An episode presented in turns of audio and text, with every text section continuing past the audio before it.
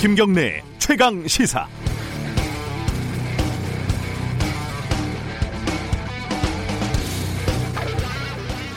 어제 아침에 국민일보가 쓴 제 기사 제목이 이렇습니다. 단독 어, 이태원 게이클럽에 코로나19 확진자 다녀갔다. 매우 악의적일 뿐만 아니라 방역에서 무엇이 중요한지 무지하고 무엇보다 잔인하고 천박한 기사입니다. 감염자 동선 공개는 정확한 정보를 제공해서 추가 감염을 예방하고 접촉자를 빨리 파악하려는 것이 목적입니다. 그런데 방문 장소가 게이클럽이라는 게 뭐가 중요한 걸까요? 정확한 상호명을 공개하는 게 차라리 더 목적에 맞지 않겠습니까? 동선의 유흥업소를 과거에 이렇게 언급을 하면서요. 이성애자 남성이 돈으로 여성 접대부와 만나는 업소 이렇게 이름을 붙이지는 않잖아요. 다른 클럽을 얘기하면서 이성애자 클럽 이렇게 붙이지도 않고요. 국민일보를 이성애자 신문사, 소수자 혐오 언론 이렇게 부르지는 않지 않습니까? 기사는 게이 클럽을 비정상적인 곳, 특수한 곳이라는 편견과 혐오를 바탕으로 하고 있습니다. 그게 아니면 저런 제목이 나올 수가 없습니다. 확진자는 호기심에서 들렀다고 했는데 저도 호기심에 비슷한 곳에 가본 적이 있습니다. 이성애자들도 꽤 가는 곳입니다. 뭐를 알고나 기사를 써야죠. 더구나 강제로 아우팅을 당할 것이 두려워서 성소수자들이 숨어버리면 방역에 큰 차질을 빚게 될 거 아닙니까? 국민일보가 처음 썼지만은 게이클럽이라고 검색을 해보면요. 정말 많은 언론사가 편견과 혐오 가득한 기사를 쏟아내고 있다는 걸 알 수 있습니다. 우리 언론의 수준이 정말 참담합니다. 5월 8일 금요일 김경래 최강시사 시작합니다.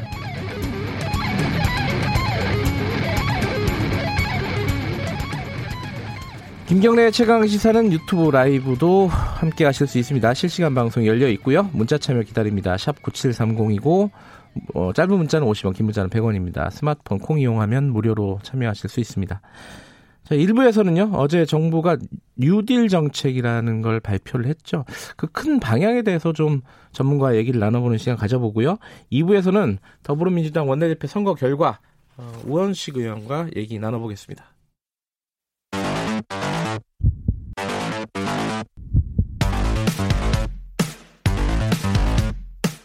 오늘 아침 가장 뜨거운 뉴스 뉴스 언박싱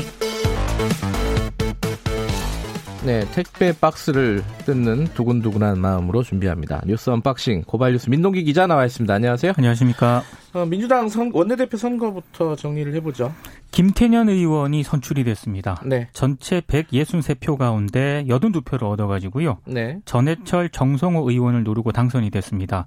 1차 투표에서 과반 이상을 얻어서 결선 투표 없이 선출이 됐습니다. 과반이 넘어가면 그 이상의 표는 개표를 안 하죠, 아예. 그렇습니다. 예. 지난해 그 원내대표 경선에서 이인영 원내대표한테 졌었거든요. 네. 재수에 성공을 했습니다. 아, 김태년 의원은 개혁 입법 과제를 추진할 뜻을 밝혔고요. 대야 관계도 상시 국회 구축 등 시스템을 통한 협치에 주력할 방침입니다. 전대협 1기 간부 출신이고요. 이해찬 대표와 가까운 당권파로 분류가 되고 있습니다. 네. 문재인 정부 초기 집권 여당 첫 정책위 의장을 맡기도 했는데요. 아무래도 김 의원이 원내 사령탑에 오르면서 당정청 관계도 협력적 긴장 구도가 구축되지 않겠느냐 이런 전망이 나오고 있습니다. 뭐 정책통, 경제통 이렇게 들 많이 부르죠. 그렇습니다. 뭐 비문, 친문, 뭐 진문, 핵심 친문 뭐 이게 좀 나누는 게 큰 의미가 없는 것 같아요. 지금 여당 내부는. 그렇습니다. 예. 어, 오늘은 미래통합당 원내대표 경선이 있죠. 주호영 5선 의원하고요. 4선의 권영세 의원 2파전인데요. 주호영 의원은 합리적 보수론을 강조를 하고 있고요. 네. 권영세 후보는 서울 강북의 유일한 당선자잖아요. 그렇죠. 그래서 음. 수도권 확장론 이런 표심에 호소를 하고 있습니다. 근데 당내에서는 그 오늘 오전 10시부터 오후 2시에 마라톤 토론회가 열리거든요. 네. 특히 당선자들이 후보자에게 직접 질문을 던지는 현장 질, 문 세션이 있는데 네. 이, 이, 이 세션이 최대 승부처로 꼽힌다는 그런 얘기가 있습니다. 일부 당선자들은 압박 질문까지 준비를 했다고 합니다. 자, 이게 어 중계를 하려나? 어, 재밌겠는데요? 아니, 그러니까 중계를 해주면 진- 진짜 재밌을 것 같은데 할지는 아직 모르겠습니다. 예. 네, 20대 국회에서 어, 지금 뭐 여러 가지 법안이 처리가 못 되고 안 되고 있다, 못 되고 있다 이렇게 얘기가 되고 있는데 과거사법 개정안은 처리가 합의가 됐어요. 네, 그 부산 현재 형제복지원 사건 피해자 최승우 씨가요. 네. 이 과거사법 통과를 촉구를 하면서 국회의원회관 현관 지붕 위에서 사흘째 고공농성을 벌였거든요. 원래 그 국회 앞에서 계속 농성을 하던 분들이었죠. 하고 있었는데 예. 이제 국회의원회관 현관 지붕에 예. 올라갔습니다. 예. 그러다 보니까 이제 아무래도 여야 의원들이 좀 신경을 쓴 것 같습니다. 네. 일단 여당은 야당 요구에 따라서 국회 행안위를 통과한 개정안에서 과거사 위원회 그 조사 기간을요. 네. 4년에서 3년으로 줄이고 네. 청문회를 원래 공개적으로 하기로 했는데 이걸 비공개로 바꿨습니다. 그러니까 음. 일부 내용을 수정하기로 합의를 했는데요. 네. 그동안 그 야당이 반대를 해왔기 때문에 국회 통과가 좀 어렵지 않겠느냐 이런 전망이 많았는데 네. 김무성 미래통합당 의원이 적극적으로 중재를 해서 여야가 극적인 합의를 이뤘습니다. 네. 이 과거사위는 2006년 4월부터 2010년 6월까지 4년 2개월간의 조사 활동을 마친 뒤에 2010년 12월 해산을 했거든요. 근데 조사 기간이 짧아가지고요. 상당수 피해자에 대한 진상 규명이 완료되지 못했습니다. 특히 형제복지원 사건과 같은 국가에 의한 인권 유린 사건이 추가로 드러나면서 관련 피해자들이 과거사위원회에 재가동을 줄기차게 요구를 해왔습니다.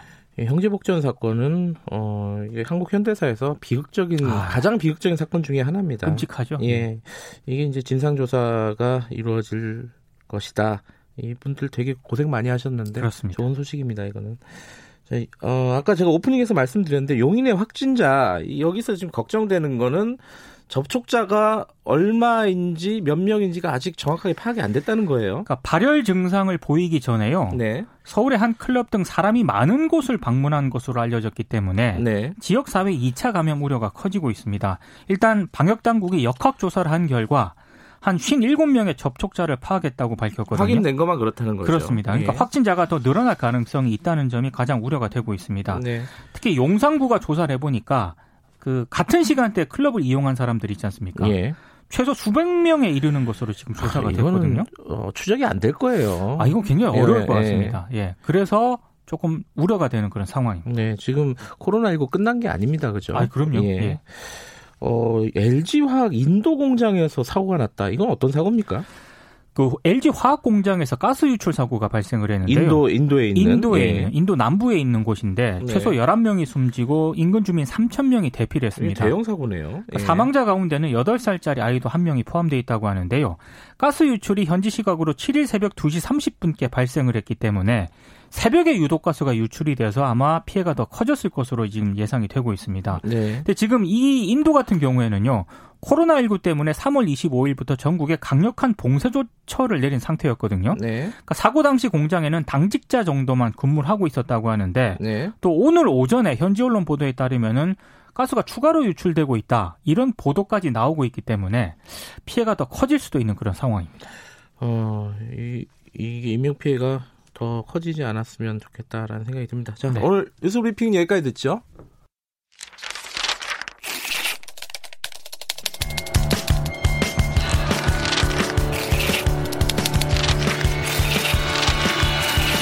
민동기의 저널리즘 M.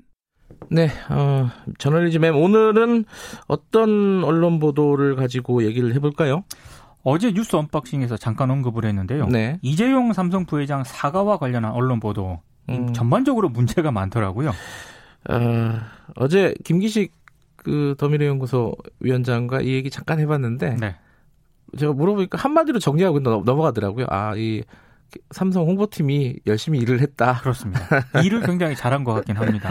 자, 정리를 해보죠. 몇 가지 키워드로 정리를 해오신 것 같은데 첫 번째 키워드가 뭘까요? 위기 극복 리더십입니다. 어, 칭찬을 했다 이런 뜻이겠네요. 그러니까 한국 경제신문이 이 점을 가장 강조를 했더라고요. 네. 그러니까 메르스 때도 국민 앞에 머리를 숙였고 삼성 서울 병원의 혁신 방안도 제시됐다. 2015년 삼성 엔지니어링 유상증자 공모 때는 사제까지 출연해서 위기를 극복하는 리더, 리더십을 보여줬다. 뭐 이런 네. 평가였습니다. 한 경제계 관계자 멘트도 인용을 했는데요.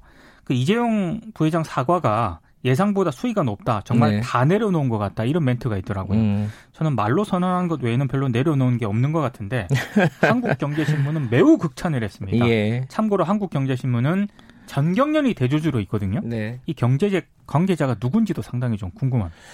정경련이 대주주로 있고 그 정경련이 갖고 있는 주식을 다 이제 기업들이 나눠서 가지고 있잖아요. 그렇습니다. 예. 그러니까 재벌들이 소유하고 있는 신문이죠. 한국경제신문은. 그래서 네. 이런 재벌 관련된 기사는 한국경제신문을 믿지 않습니다. 예, 믿을 수가 없는 부분이죠. 그렇습니다. 주주, 주주들인데 어떻게 하겠어요. 네. 어, 두 번째 키워드는 뭐죠? 이재용의 결단과 의지입니다. 사실 이 결단과 의지는요. 한겨레 경향신문 정도를 제외하고 거의 모든 언론에 등장을 했습니다. 네. 특히 이제 측근과 주변에서 반대를 했는데도 불구하고 이재용 부회장이 오랜 고민과 결심 끝에 경영권 승계를 포기했다. 이 점을 강조를 했는데요. 뭐 동아일보, 조선일보, 한국일보, 매일경제, 한국경제 여기 뭐 거의 예외가 없다고 보시면 됩니다. 이게 이제 전형적인 그 스토리텔링이죠. 요게 어. 이제 제가 봤을 때 삼성 홍보팀이 굉장히 예. 일을 잘한 것 같습니다. 왜냐하면은 어 발표하고 나서 기자들이 막 물어봤을 거 아니에요. 그쵸. 이게 이 과정이 어떻게 되냐, 뭐, 뭐 사과문 누가 썼냐, 막 이런 네. 걸 계속 물어봤을 텐데 홍보팀에서 아 이게 우리 부회장님이 어 반대를 무릅쓰고 아마 거기서 시작됐을 거고 그렇습니다. 아마 취재원이 있다면은 뭐 임원들 중에 아는 사람한테 좀 전화를 해서 물어봤거나 했겠지만은 네. 기본적으로는 홍보팀에서 어 만들어낸 얘기죠. 실제 있었는지 없는지 모르지만 네. 그죠? 그렇습니다. 홍보팀에서 열심히 홍보를 한 결과가 아니냐. 뭐 그건 상식적인 어 평가일 것 같고 세 번째는 뭡니까? 이재용의 노동권 보장인데요. 네. 상당수 언론이 80년 동안 이어온 무노조 경영이 이번에 마침표를 찍었다. 이런 식으로 보도를 했거든요. 네. 근데 노조 설립은 헌법에 보장된 노동자의 기본 권리고요. 네. 80년 동안 무노조 경영을 해온 삼성이 비상식적이고 반헌법적인 거지. 네. 이게 이재용 부회장의 시혜나 성과가 아닌데도 불구하고 마치 그런 식으로 보도를 많이 했더라고요. 음, 특히 삼성전자 같은 경우만 하, 음, 하더라도 지난해 11월 처음으로 한국노총 산하 노조가 생겼거든요. 네. 이후에 뭐 삼성 화재, 삼성 디스플레이에도 잇따라 노조가 생기고 있었습니다. 그러니까 이재용 부회장 사과와 상관없이 네. 삼성 내부에서 이미 노조가 만들어지고 있었는데 마치 이재용 부회장의 결단으로 삼성에서 노동권이 보장이 된 것처럼 썼습니다. 음, 상당히 좀 문제인 것 같습니다.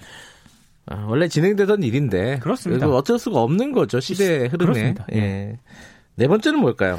노조 혐오인데요. 예. 어, 여기에는 조선일보가 가장 선봉했었습니다. 네. 그러니까 삼성 모든 계열사에 노조가 생기는 건 시간 문제다 이렇게 우려하는 그런 기사를 썼고 사설에서는 삼성마저 노조, 노조로 인해서 세계적 경쟁력을 잃게 되면 그 책임 누가 질 거냐 이렇게 사설에서 또 지적을 했더라고요. 삼성 모든 계열사에 노조가 생기면 좋은 거 아닌가요? 그 저는 좋다고 생각을 하는데 어, 조선일보는 매우 우려되는 그런 기사와 사설을 썼습니다. 예. 그러니까 노조에 대한 조선일보 시각이 어떤지가 단적으로 드러난 것 같습니다. 아, 이게 노조가 생기면은 경쟁력을 잃을 것이다. 그 등식을 아예 음, 그냥 사실인 그죠. 것처럼 썼더라고요. 그럼 현대자동차는 진작에 망했어야죠. 그렇습니다. 예. 마지막 키워드는 뭘까요? 제가 이거 만들어 본 키워드인데요. 네. 비나이다 비나이다입니다. 그건 뭐예요? 그러니까 이번 사과문이 파기환송심 재판에 어떤 영향을 미칠 것인가 이게 최대 관심 아니겠습니까? 네. 근데 일부 언론이 법조계 반응 기사를 썼는데 불리한 요소로 작용하진 않을 것으로 보고 있다. 음, 그리고 이번 양형에서 유리한 위치를 점할 가능성이 높아졌다는 관측이 나온다. 네. 상당히 좀 영향이 있을 것으로 전망하는 기- 그런 기사를 썼는데 네. 제가 알고 있는 그 변호사들 중에는 별 영향이 없을 것이다라고 보는 변호사들도 있거든요. 네. 근데 이런 법조인들은 기사에 잘 등장하지가 않습니다. 음, 그리고 제가 봤을 때 그 이재용 부회장이 이번에 사과를 하지 않았습니까? 네. 근데 삼성 바이오 그 회계 사기 의혹에 연루된 핵심 임원들 있잖아요. 네. 이분들 여전히 지금 자리를 잘 지키고 있거든요. 네. 특히 뭐 그 김태한 삼성 바이오 대표이사 사장 같은 경우에는 지난 3월 주총에서 사내이사로 재선임이 됐습니다. 그러니까 제가 봤을 때는 어, 사과의 진정성이 있으려면은 최소한 이들에 대한 문책성 인사 정도는 단행을 하면서 사과를 했더라면 그나마 좀 진정성을 좀 가질 수 있을 텐데 그, 그때 문제가 있는 인사들은 그대로 지금 자리 유지를 하고 있거든요. 네. 이런 부분에 대해서 언론들이 지적을 하지 않는 게 제가 봤을 때 큰 문제 중에 하나인 것 같습니다. 준법감시위원회에서 이 사과에 대한 입장을 내놨는데 그 입장도 모호하더라고요. 그죠? 예. 그러니까, 칭찬을 하기에는 좀 그렇고. 그러니까 해석에 따라서 받아들였다고 할 수도 있고 네. 또 아니라고 할 수도 있고. 그렇습니다. 예, 그건 좀 편의에 맞게끔 해석이 가능하게 입장을 내놓은 게 아닌가 라는 생각도 들더라고요. 여기까지 듣겠습니다. 고맙습니다. 고맙습니다. 고발뉴스 민동기 기자였고요. 김경래 최강 시사 듣고 계신 지금 시각은 7시 35분이 향해 가고 있습니다. 최강 시사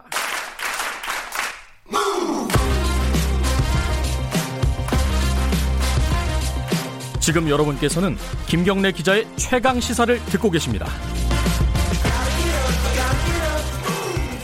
네, 김경래 최강 시사 듣고 계십니다. 어제 정부가 한국판 뉴딜 정책이라는 걸 내놨죠. 마침 어, 내일 모레가 문재인 정부 3년을 맞는 날입니다. 어, 이 뉴딜 정책이 이제 코로나 19와도 관련이 있는 것이고 아마 집권 후반기의 경제 정책의 큰 방향을 설정한 것으로도 보이고요. 이 중에 이제 핵심이 뭔지 그리고 어떻게 평가해야 될지 얘기를 좀 들어보겠습니다. 건국대 경제학과 최백은 교수님 연결돼 있습니다. 교수님 안녕하세요. 네, 안녕하세요. 네. 어, 이게 사실 말은 되게 멋있잖아요. 한국판 뉴딜. 예. 그 내용을 보면 이제 사, 실 방향을 잡기가 쉽지는 않아요. 교수님께서 보시기에 예. 어, 어떻게 일단 평가를 하시는지 먼저 좀 들어보고 싶네요. 어, 말 그대로요. 말은 저기 포장은 저기 저 그렇듯한데요. 네. 어, 결론부터 얘기하면 역대 정부가요. 특히 이제 노무현 정부 때부터 네. 우리 경제의 화두가 이제 소위 미래 성장 동력 만들기였었어요. 예. 그랬었죠. 네. 지금 우리 경제의 가장 핵심적인 문제는 제조업이 이제 그 위기가 계속 지속되고 있는 거거든요. 네. 그래서 제조업을 좀 이제 그 대체할 수 있는 제조업의 공백을 좀 대체할 수 있는 이런 새로운 산업도 만들어야 되고 그다음에 제조업 이후에 새로운 경제 구조를 만드는 이런 문제가 이제 그 핵심적인 과제인데요. 네. 문재인 정부에서도 그거는 이제 혁신 성장이라는 표현으로 계속 되어 왔었죠. 네. 그렇죠? 네. 그런데 이제 이번에 이제 한국판 뉴딜도 내용을 들여다보면요. 내용을 들여다보면은 어 문재인 정부의 혁신 성장을 재포장한 거예요. 음. 재포장한 건데 문제는 뭐냐면 이제 우리가 흔히 이런 얘기 하거든요. 코로나 19 이전과 코로나 19 이후는 전혀 다른 세상이 도래할 것이다는 얘기 하는데 네. 에, 어떻게 어떠, 어떻게 세상이 달라질 것인지에 대해서 네. 좀 이해가 좀 이렇게 전제가 돼야지만이 그 코로나 19 이후에 대해서 그러니까 우리가 제대로 좀 이제 대응을 할 수 있을 텐데 네. 흔히 이제 그러니까 어, 코로나 19 이후에는 뭐 비대면이 일상화될 거다. 네. 디지털 경제가 뭐 그러니까 전환이 가속화될 거다. 네. 이거는 사실 그러니까 코로나19 이전에도 4차 산업혁명이 가속화에 따라서 이런 건 예고가 됐던 것들이었었어요. 음. 그러면은 어 코로나19 이전과 코로나19 이후에 대한 그러니까 근본적인 이제 그 문제 인식의 차이를 발견할 수가 없, 없게 되는 것이고요. 네. 저, 저 기재부에서 발표한 안에도 보게 되면은 코로나19 충격으로 경제 위기가 오게 되고 그에 따라서 경제 사회 구조가 구조의 변화가 이제 발생한다 그랬어요. 네. 근데 구조가 변화한다면은 사실 많은 부분들을 그 바꿔야 되는 거거든요. 네. 교육 방식부터 해가지고 그러니까 제도라든가 법 이런 것들을 바꿔야 되는데 이번에 보게 되면 주로 인프라와 관련되어지는 네. 뭐 디지털 인프라와 관련된 이런 이제 그 네, 초점을 맞춘다는 점에서 기존에 그러니까는 역대 정부들이 소위 노무현 정부 때부터 소위 뭐 10대 산업 육성이라든가 네. 뭐 17대 17개 뭐 19개 계속 이렇게 네, 미래 산업 신성장 동력선을 육성하는 거하고 네. 저는 근본적인 차이가 안 보입니다. 솔직히요. 음, 그좀 보시기에는 어, 포장만 바꿔서 했을 뿐이다. 이런 것도 좀 보인다는 말씀이시네요. 좀 어, 미흡, 미흡하다는 거네요. 한마디로 말씀하시면은. 그렇죠. 거기다가 음. 또 하나는 뭐냐면요. 네. 뉴딜을 붙이려면요. 저는 뉴딜에 대한 이해가 좀 이제 전제가 돼야 되는데 네. 뉴딜은 우리가 흔히 말해서 3R, 세 개의 R로 이제 그러니까 우리가 상징되어지는데요. 네. relief, reform, 어, recovery입니다. 네.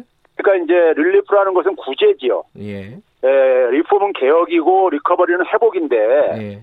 당시에 구제가 나온 이유가 뭐냐면요. 세계 대공황의 우리가 금융위기도 마찬가지지만은 세계 대공황의 핵심적인 원인이 소득 불평등이었었어요. 네. 그래서 소득 불평등 속에서 그러니까는 어, 이 소위 말해서 그 당시 식으로 얘기하면 금융위기가 터졌던 건데 그러면 그거를 이제 바꾸기 위해서 이제 그러니까는 미국 같은 경우는 사회 제도들을 그러니까는 근본적인 제도들의 어떤 이런 변화를 했어요. 네. 은행 금융 개혁이라든가 노동의 권한 강화라든가 사회보장 도입이라든가 농민소득 강화라든가 이런 것 했단 말이에요. 네. 그런데 우리는 지금 뭐냐면은 코로나19 이후에 사실 많은 일자리 문제가 발생들 하고 있잖아요. 네.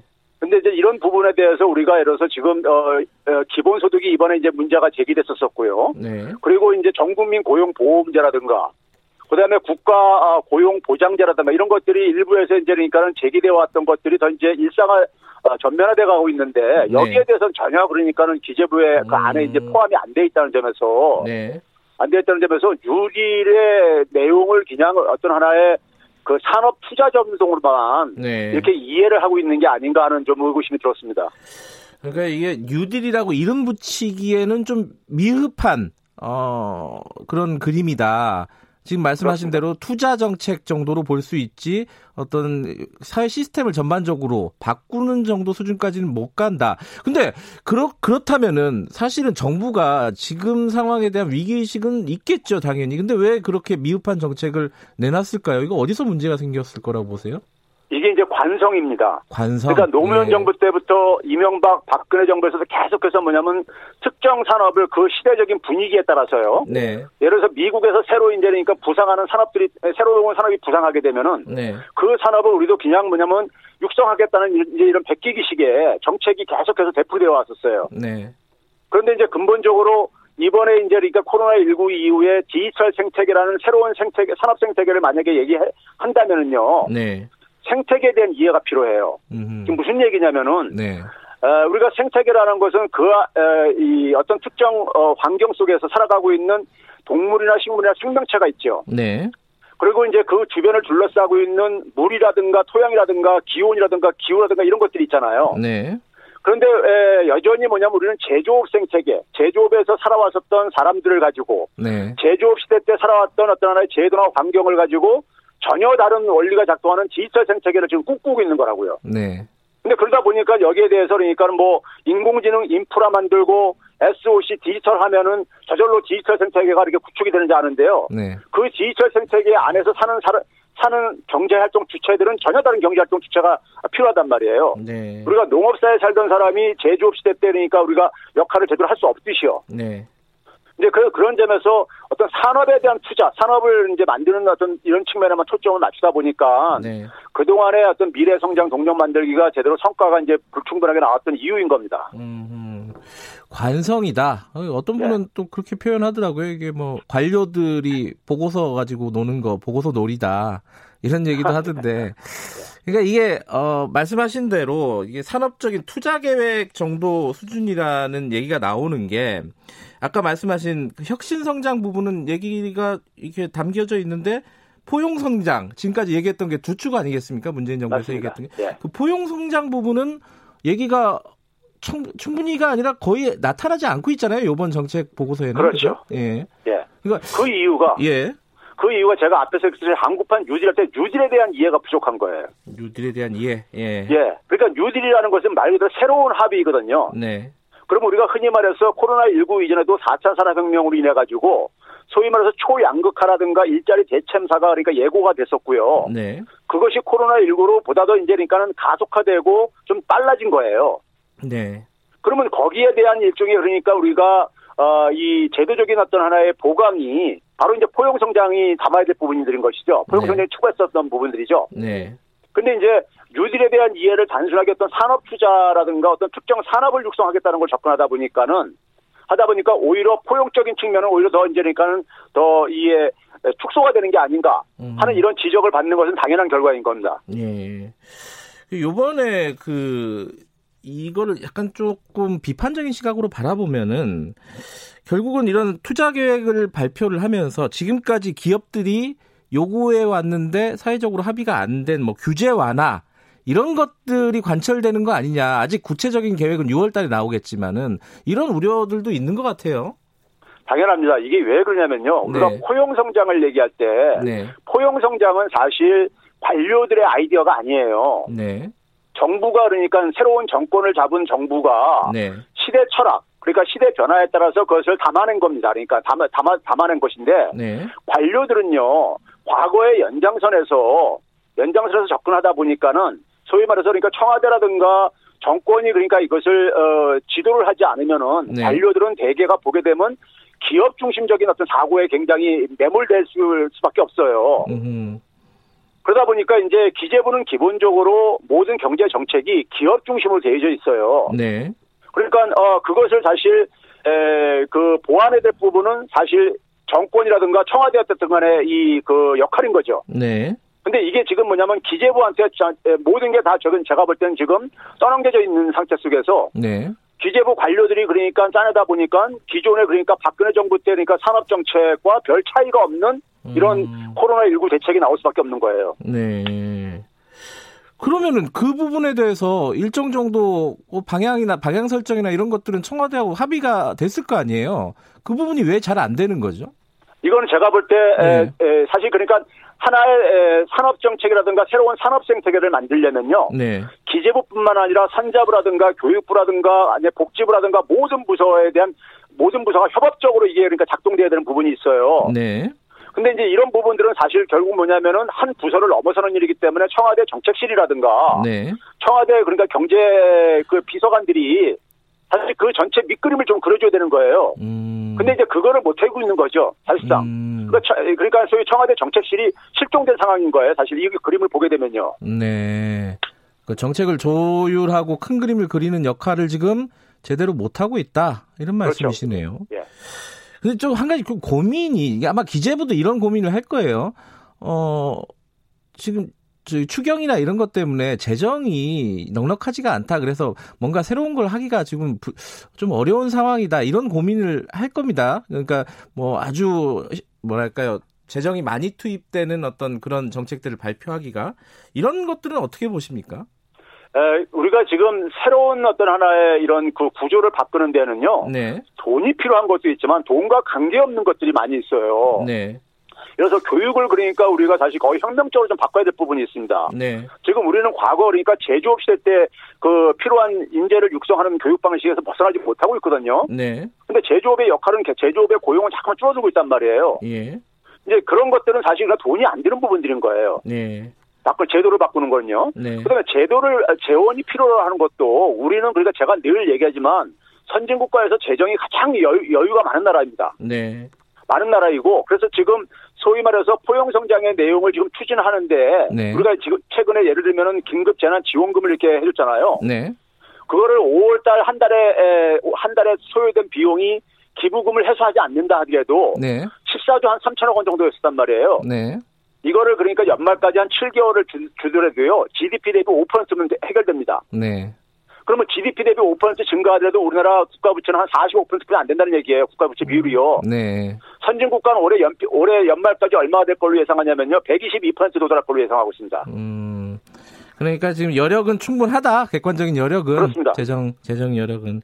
예. 자, 아까 지금 방금 말씀하셨는데 긴급재난지원금 얘기하셨잖아요. 그 청와대에서 이제 얘기하면서 대통령이 기부하고 이러면서 약간 논란이 있습니다. 이게 기부하는 게 취지에 맞느냐? 예. 원래 이제 소비를 좀 진작하고 이러기 위해서 만든 거잖아요. 이 예, 긴급재난지원금이. 맞습니다. 예. 어떻게 보세요, 이거는? 그 예, 이게 그러니까 기재부가 굉장히 그러니까 고집을 피우다 보니까요. 예. 그거를 이제 그러니까 절충하는 상황 속에서 이제 그러니까 기부금 안이 나온 건데 네. 이거는 기재부가 그러니까는 쓸데없는 고집을 피운 결과로 된 건데요. 네, 네. 사실 이거는 그러니까 전 국민한테 주고요. 예. 지금 주는 이유는 뭐냐면 이걸 소비로 연결시키기 위해서 주는 거예요. 예. 예. 그렇죠? 그러면 예를 들어서 고소득자들도 소비를 하게 해야 됩니다. 예. 그러면 고소득자들한테 예를 들어서 주고 나서 그것을 상품권이나 지역화폐를 주게 되면 소비를 할 게 아니겠습니까요? 예. 그리고 만약에 재정이 걱정된다면은 연말에 가서 혹은 내년에 그러니까 우리가 종합소득세 신고를 할 때 할때 예. 뭐냐면 지난해에 비해서 소득이 그러니까는 줄지 않은 사람 아는 사람들 있잖아요. 네, 네. 아는 사람들은 세금으로 환수하면 되는 거예요. 음. 그러면 고소득자들도 소비를 유도하면서 어, 재원도 그러니까 아낄 수가 있는 것이고. 예, 예. 근데 쓸데없이 처음에 70%를 계속 고집 부리다 보니까 예. 청와대가 이걸 절충원을 만들면서 그러니까 그런 이제 일종의 에, 소위 기부 방식 알겠습니다. 이런 방식으로 나오고 그게 예. 그러다 보니까 제대로 효과를 그러니까는 효과에서 벗어나는 이런 이제 에, 안이 나오게 된 거죠. 네, 오늘 기재부 얘기 많이 나오네요. 예. 경제 얘기 여기까지 하고요. 지금 시간이 얼마 안 남아서 더불어시민당 얘기 잠깐 여쭤볼게요. 아, 그- 그건 뭐 저한테 물어볼 거 없는데. 아니, 대표 대표셨잖아요. 가, 과거죠, 과거. 그 민주당하고 시민당 합당 여부 지금 투표에 들어갔잖아요. 예. 이게 어떻게 예상하십니까? 결과는? 이거 처음 출범할 때요. 네, 출범할 때 저희 그 더불어시민당은 어, 선거 끝나고 나서 네, 소수 정당에서 오신 분들은 어, 본인들 의사에 따라 돌려보내고 네, 나머지 분들은 그러니까 기본적으로 더불어민주당과 합당한다는 걸 선언하고 시작했었어요. 처음부터요. 네. 그렇기 때문에 더불어시민당은 사실은 제가 부터 엄격하게 했던 태어나지 말아야 할 정당인 거예요. 그래서 더불어 아니 저기 저 미래통합당에서 네네네. 위성정당 같은 변칙을 안 했으면 이거 안 만들어졌을 정당입니다. 알겠습니다. 그건 무슨 뜻인지 알겠고요. 한시적인 역할로 예. 만들어진 거기 때문에 통합은 저는 자연스러운 겁니다. 자, 양정숙 당선인 지금 제명됐잖아요. 예. 근데 버틸 것 같아요. 지금 분위기로 봐서는 이거 어떻게 해결해야 될 것 같습니까? 이건 사실 더불어시민당도 원죄가 있잖아요. 이게 뭐 검증을 제대로 못한. 예. 이게 어떻게 된 거냐면요. 예. 그 선거 직전에 이제 KBS에서 양정수 후보에 대한 의혹 보도가 나왔었어요. 맞아요. 예. 그리고 나서 저희도 이제 그래서 그것을 이제 검증을 이제 뒤늦게 시작을 했습니다. 네. 왜 뒤늦게 검증을 했냐면요. 민주당에서 보내신 비례 후보 있었어요. 양정수 후보는요. 네네네. 그리고 시민당은 기본적으로 검증 시스템을 민주당의 시스템을 사용을 했습니다. 네네. 민주당 시스템이 거의 그러니까는 이 고위 공직자 검증 시스템과 거의 동일해요. 예. 그래서 이제 에, 민주당에서 보낸 비례 후보들은 저희가 검증을 별도로 안 했습니다. 똑같은 결과가 나오기 때문에요. 예. 근데 이제 에, KBS에서 의혹 보도가 나온 다음에 그걸 검증을 하면서 그 이제 관련자들한테 저희가 녹취도 하고 그래가지고 선거 전에 저희가 사퇴를 권유를 했었었어요. 아. 근데 사퇴를 권유했는데 본인이 거부하고 사실이 아니다 하면서 그 에, 소위 말해서 녹취에 이제 협조했던 증언했던 분들이 또 네. 바- 말을 바꿨었어요. 알겠습니다. 이 뭐. 이제 그런 상황 속에서 예. 저희가 이제 선거 이후에 처리하는 걸로 이렇게 이제 에, 알겠습니다. 당시에 예. 에, 결론을 냈었죠. 고발된 상황이니까 뭐 수사나 이런 부분들도 좀 지켜보도록 하죠. 오늘 말씀 감사합니다. 네, 감사합니다. 건국대 경제학과 최백은 교수였습니다. 김경래 최강사 1분 여기까지고요. 잠시 후 8시에 2부로 돌아오겠습니다.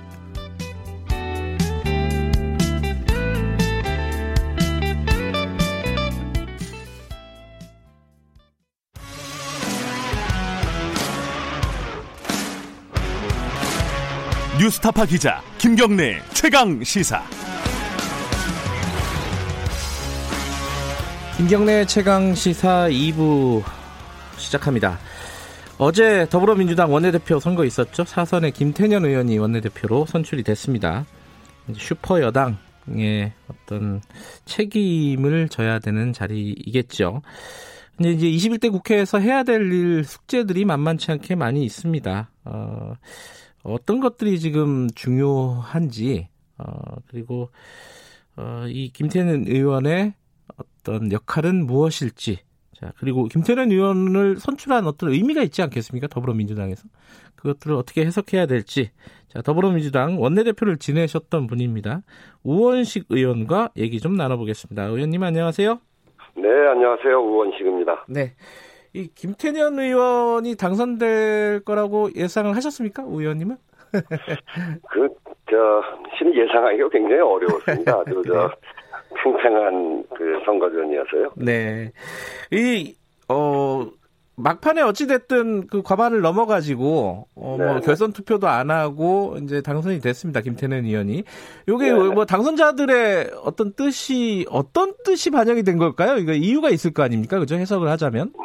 네, 어제 이제 나왔던 전해철 의원이나 정성호 후보, 이 네. 두 분들도 문재인 정부 성공에 대한 큰 틀에 있어서 철학이 아, 같기 때문에 다 네. 자격이 있는 분들이죠. 근데 네. 다만, 김태년 의원이, 어, 그 원내대표 재수생이거든요. 그래서 어제, 어제 이야기하면서 마지막 도전으로 일할 기회를 달라. 이게 아주 비장하게 호소한 것이 어, 상당히 영향을 미치지 않았나 이렇게 생각하고 음. 저도 그 전에 원내대표 할 때 재수생이었거든요. 아, 그러셨나요? 네, 그래서 그걸 절박하게 이야기하니까 네. 여러 의원들이 그럼 한번 열심히 해봐라 이렇게 기회를 주신 것 같고요. 네.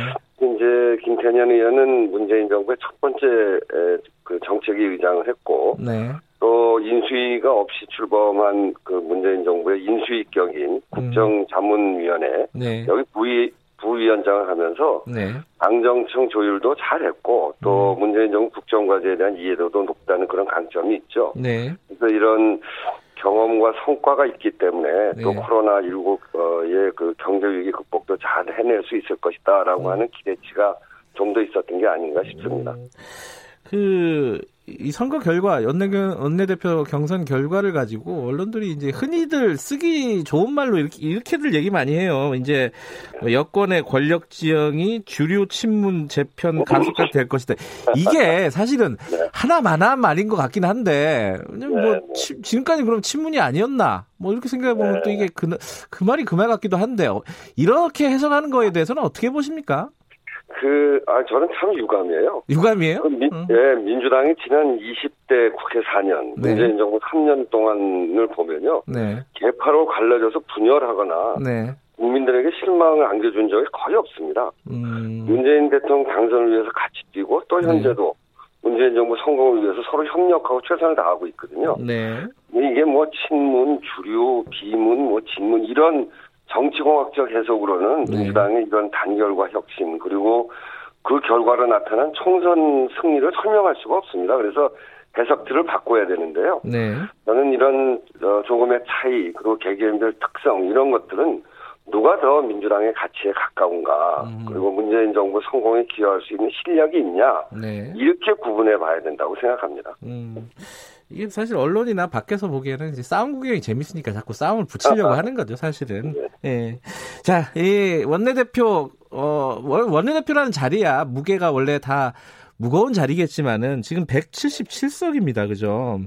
네. 이 역대급의 어, 거대 여당의 원내대표 의미가 좀 남다를 것 같아요 역할이라든지 어떻게 보세요? 네 그렇죠. 그 제가 원내대표 할 때는 여소야대의 원내대표였는데 아, 네, 그 입장에서 보면 네. 지금 177석 사실상 네. 이제 우리 어 여당으로 당선된 분이 180석인데 그 큰 힘은 한편으로는 국정 운영의 주도권을 확실히 쥐면서 네. 구체적인 성과를 내야 아주 소중한 기회가 생긴 거죠. 음. 그래서 국민이 믿고 맡긴 그 국정 운영의 운전대를 잡고 이전보다 조금 더 가속 페달을 밟되 네. 그 방향은 국민의 요구가 어디 있는지 국민의 네. 삶을 지키는 길이 뭔지 네. 이걸 분명하게 알고 그 방향대로 가야 됩니다. 네. 국회 운영 어, 또한 역시 이제 야당과 소통하는 리더십 어, 속에서도 네. 구체적인 성과를 내는 데는 주저함이 없는 대화 네. 협상력이 필요하다 음. 이렇게 생각을 하죠. 근데 이제 야당도 지금 오늘 선거입니다. 어, 네, 네. 야당과의 관계도 일반적으로 뭐 팽팽하거나 이럴 때하고 다를 거예요. 지금 180석 가까이 되고 네, 이제 의석수 차이가 좀 있고 어, 그럼에도 불구하고 말씀하셨듯이 소통은 중요하다고 하셨는데 어, 야당에선 누가 원내대표가 되는 게 좋을 것 같으십니까? 그건 남의 당 그 이야기를 제가 할 수 없죠. 소통을 잘 하실 분이면 좋겠습니다. 근데 이게 참, 어, 의석수가 많다 보면은 일이 제대로 안 되면은 그 의석수 갖고 제대로 하는 게 뭐냐라고 욕을 먹을 것이고 또 독주를 네. 하면은 왜 야당하고 속, 어, 소통을 안 하느냐 이렇게 욕을 먹을 것이란 말이에요. 네. 이게 참 어려운 자리일 것 같습니다. 네, 네, 그렇, 그렇지만 그런 어려운 문제를 풀어 나가는 게 네. 집권 여당의 원내대표니까요. 예. 더더군다나 180석의 의석을 준 국민들의 뜻이 네. 이제는 그 지나치게 발목을 어, 잡으면 네. 어, 국민의 뜻에 따라서 그 효율적으로 국회를 운영하라라고 네. 하는 뜻까지 함께 있기 때문에 네. 소통을 중시하고 야당과 협의하는 걸 중시하되 네. 또 다른 한편으로 지난번처럼 너무 과도하게 국회가 지체될 경우에는 국민의 뜻에, 뜻에 따라서 네. 어, 국회를 운영해 가야 된다 이렇게 생각합니다.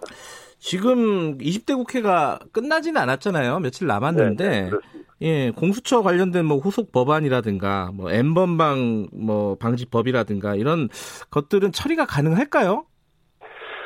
어, 처리할 수 있는 건 해야 됩니다. 예. 어, 저 공수처 같은 경우에도 공수처장 임명을 위한 인사청문회법 그렇죠. 그리고 예. 공수처 후속 법안이 저 이번에 처리되지 않으면 네. 7월로 예정된 공수처 출범에 차질이 생깁니다. 그래서 네. 어, 본격적으로 협상해야 되고 특히 네. 이제 김태년 원내대표 당선자도 이야기하셨습니다만 일하는 국회를 위해서 네. 제가 대표 발의한 법안이 있어요. 예. 늘 정쟁의 장이 되는 법사위의 자구체계 심사권 이거 폐지하는 법안이 있는데 아그 우원식 의원께서 대표 발의하신 거예요? 네네. 네, 아 네. 그렇구나 예예. 예. 네. 그것도 이번에 반드시 처리해야 되고요. 예. N번방 사건 방지법 이것도 정말 꼭 필요한 민생 법안이죠. 네. 거기에다가 이제 뭐 이게 이제 어, 코로나 19 이후를 위해서도 이런 기술 탈취나 납품 단가 후려치기 네. 이런 중소기업을 보호하기 위해서 하도급법 그리고 부정경제방지법 그리고 지금 논의하고 있는 고용보험 개정안, 네. 유통산업발전법, 가맹사업법, 네. 그 다음에 악성 채권 추심에 따른 고통을 덜기 위한 죽은 채권 부활 금지법 네. 이런 법들이 아주 중요한 민생 법안으로 남아 있거든요. 네. 또 상당히 진전돼 있기도 하고 이런 법안은 뒤로 미룰 것이 아니라 네. 이번 국회에서 어, 통과해야 되기 때문에 마지막 날까지 음. 민생 법안 통과를 포기해서는 안 되고 네. 새로 뽑히는 그 야당의 원내 지도부와 본격적으로 네. 어, 협상에 나서서 이 문제들도 잘 해결될 수 있기를 희망합니다. 음, 20대 국회 남은 기간 동안에 이런 법안들이 어떻게 진행이 될지를 보면은 김태년 호가 어떻게 항해를 할지 예측이 가능하겠네요. 음, 네네. 여- 자. 이런 이런 아주 시급하고 또 민생 법안부터 네. 집중적으로 관리하고 네. 어, 20대 국회도 포기하지 말고 해야 된다고 생각합니다. 자, 21대 국회에서 가장 중요한 거는 누구나 다 이제 코로나 극복을 얘기를 합니다. 어, 네. 근데 요거는 뭐 상수고요. 상수고 그 외에 또 21대 국회에서 가장 시급하게 중점적으로 해결해야 될 문제 어떤 거라고 보십니까? 그 이제 문재인 정부가 지금 가장 시급한 국민의 생명 안전을 어, 지켜온 성과를 이렇게 평가받고 있지 않습니까? 네. 거기에 더해서 이제 집권 여당은 흔들리는 국민의 삶을 지탱하고 새로운 대한민국 좌표를 잘 설정을 해야 됩니다. 네.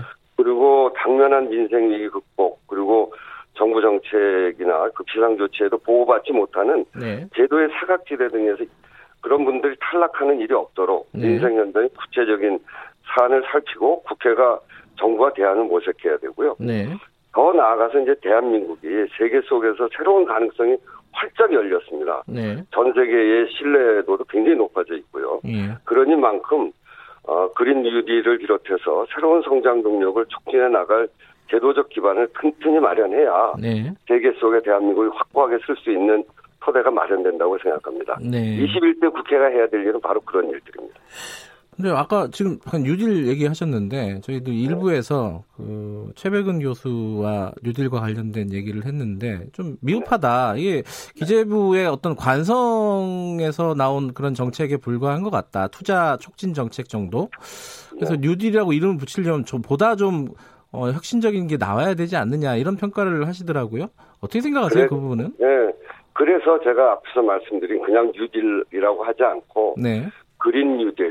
전 그게 좀 빠져 있다고 생각해요. 어. 이게 이제 세계의 전체의 관심은 환경과 개발의 조화거든요. 네. 그런 점에서 우리나라가 이제는 어, 뉴딜 중에서도 네. 그린 뉴딜이라고 하는 새로운 성장 동력을 만들어야 될 때라고 생각합니다. 네. 그런 그런 점에서 관성적인 뉴딜이 아니라 새로운 성장 동력으로 가는 또 세계가 이 기후 기후 변화 또는 기후 위기에 모두가 직면해 있기 때문에 여기에서도 새로운 성장 동력을 만드는 일에 우리가 좀 집중해야 된다 이런 생각이고요.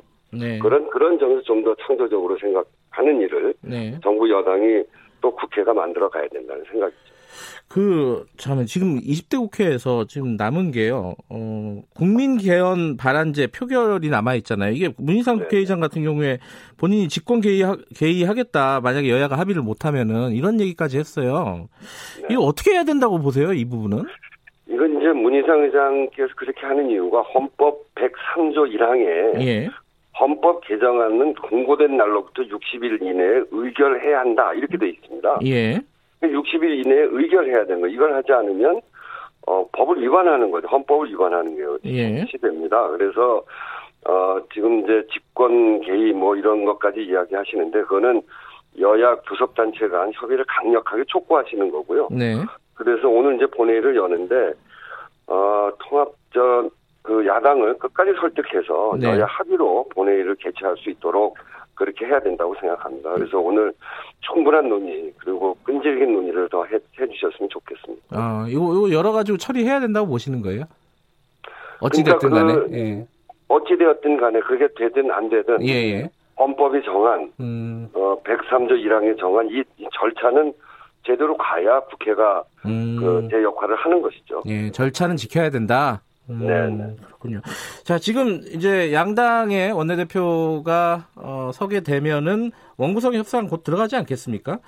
근데 지금 네, 아까 네. 이제 법사위 얘기도 하셨어요. 그 자, 네. 자꾸 심사 이런 것들을 없애겠다. 체계 자꾸 심, 어, 심, 심사권을.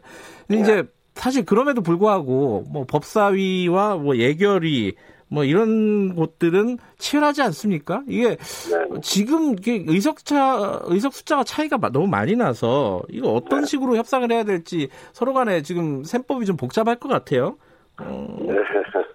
그 이제 셈법이 복잡할 텐데 예. 어, 국민께서 주신 힘, 네. 180석, 네. 이건 아주 어, 절묘한 선택이거든요. 네. 그래서 어, 여당이 대화 타협 정치를 아주 충실하게 펼쳐 나가야 되고 네. 왜 그러냐면 국민께서 주신 힘을 함부로 쓸 경우 네. 오히려 더 쉽게 무너진 경험을 여야가 모두 다 경험해 본 적이 있습니다. 그렇죠. 네. 그래서 대화 타협 정치를 기본으로 네. 어, 해 나가는데 20대 국회처럼 야당이 발목 잡기를 일관해서 민생과 개혁 입법 또 그리고 국회가 시작조차 못하게 된다면 네. 그거는 이제 어 마지막까지 타협해 가면서도 주도권을 잃지 않는 그런 그런 단호함도 있어야 될 테고요. 네. 저는 이제 두 분 어, 김태년 원내대표와 또 새로이 뽑힐 야당의 원내대표가 이런 점들을 잘 알고 있기 때문에 어, 잘 협의를 해 음. 나갈 것이다 원만하게 할 것이다 이렇게 생각합니다. 근데 의원님이 아까 말씀하신 법사위 그 체계 작구 심사 요걸 없애겠다는 게 이제 법사위가 자꾸 이게 법안 통과에 걸림돌이 되는 경우들이 있기 때문에 그렇게 하신 거잖아요. 네 네. 근데 이제 통상적으로는 운영위를 여당이 가지고 법사위원장을 야당이 하는 경우가 많단 말이에요. 그러면은 사실은 이거 어려워지는 거 아닌가라는 생각도 들고요. 말씀하신 구상이 어떻게 보세요?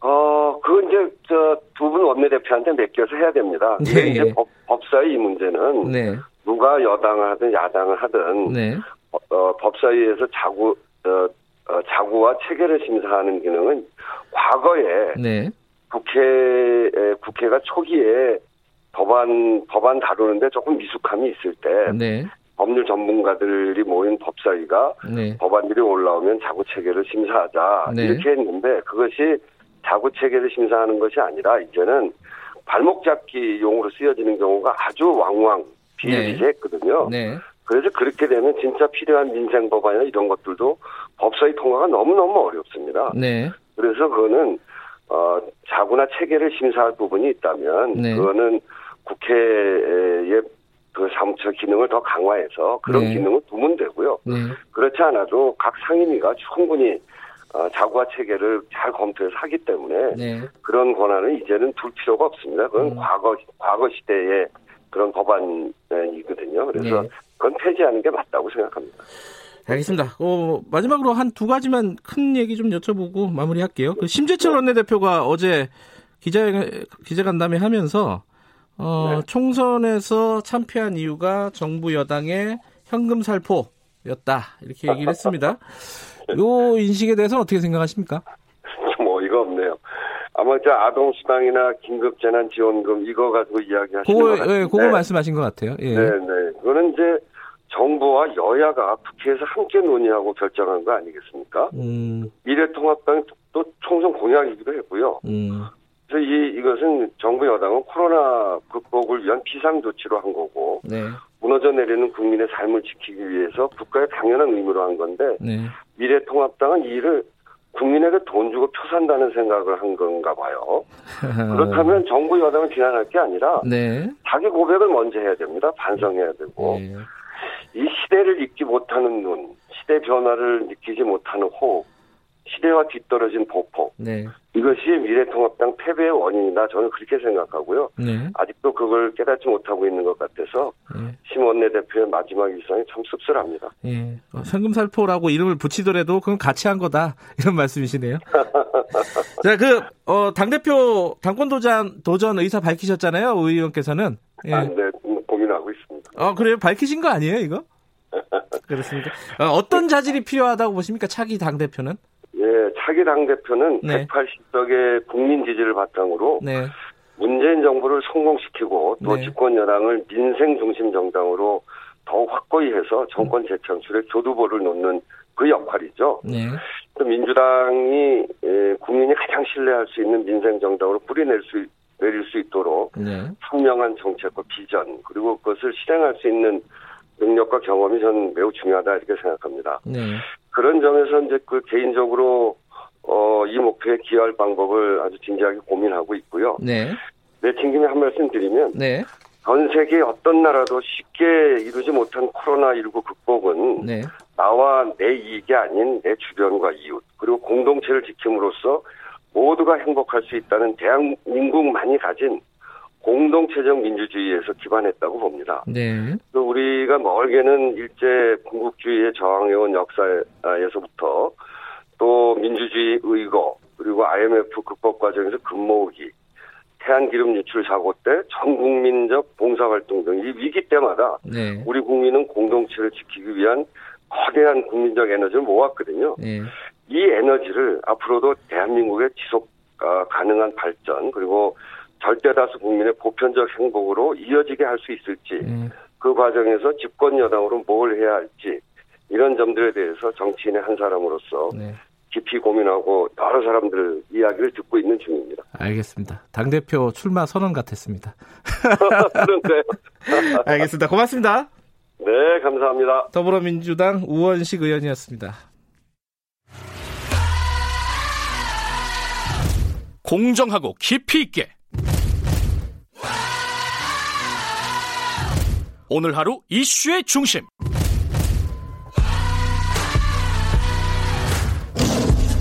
김경래 최강 시사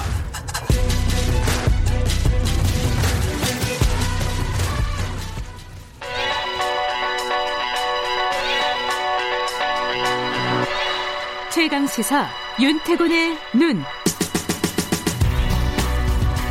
네, 윤태곤의 눈 의제와 전략그룹 더모아의 윤태곤 정치 분석 실장님 나와 계십니다. 안녕하세요. 네, 안녕하세요. 민주당 원내대표 선거 이거 정리 좀 해봐야죠. 예. 네.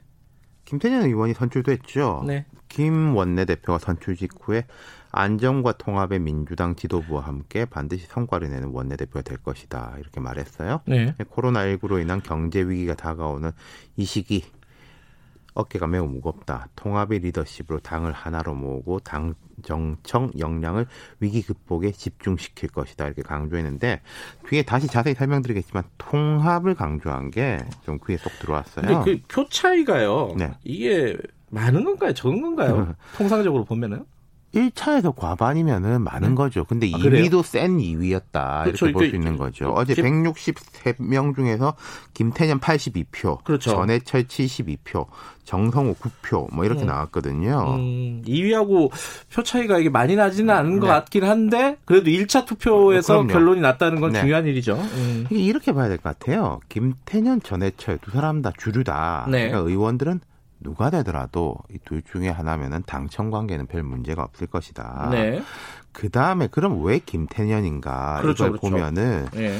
어, 전해철 의원은 줄곧 당청 호흡을 강조했습니다. 뭐 삼철 중에 하나로 꼽히는 사람 아니겠습니까? 네, 네, 네. 김 의원은 거기 플러스 알파로 정책 전문성을 강조했거든요. 음, 정책위 의장 출신이잖아요. 네. 그리고 20대 국회에서 국회에서 이제 당 정간 정책 주요를 많이 담당했다. 네. 그럼 지금 코로나19 이후에 문재인 정부 후반부인데도 대통령 하고 당 지지율은 높지 않습니까? 네.